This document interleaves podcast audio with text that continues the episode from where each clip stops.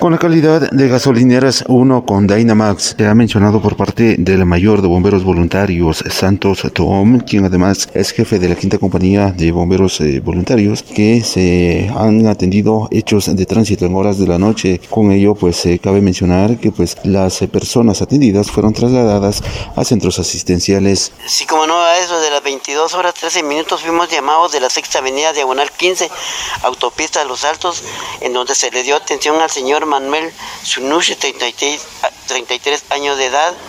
Ese paciente presentaba golpes, así como lesión en, las costillas del lado derecho, el cual eh, se conducía en una motocicleta, la cual derrapó.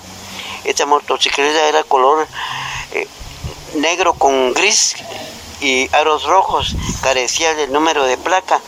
En el lugar del incidente se encontraba una unidad de la Policía Nacional quien quedó a cargo del vehículo. El paciente fue trasladado hacia la emergencia del Hospital Regional de Accidente para su atención.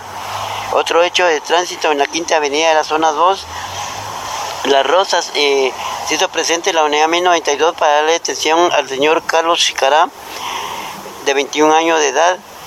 Al encontrar al paciente se tiraba la cinta asfáltica, manifestaba dolor de la clavícula y brazo derecho, así como la pierna izquierda.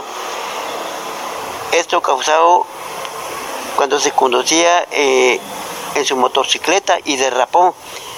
Dicho automotor carecía de placas, eh, era marca Pulsar, color gris con aros blancos la cual quedó en el propio lugar del incidente y el paciente fue trasladado a la emergencia del Hospital Regional de Occidente para su atención. Son los hechos de tránsito atendidos por elementos de bomberos eh, voluntarios, sin embargo también se suscitó un hecho en el sector de la calzada La Independencia en donde pues se vio involucrada una unidad de la Policía Nacional Civil.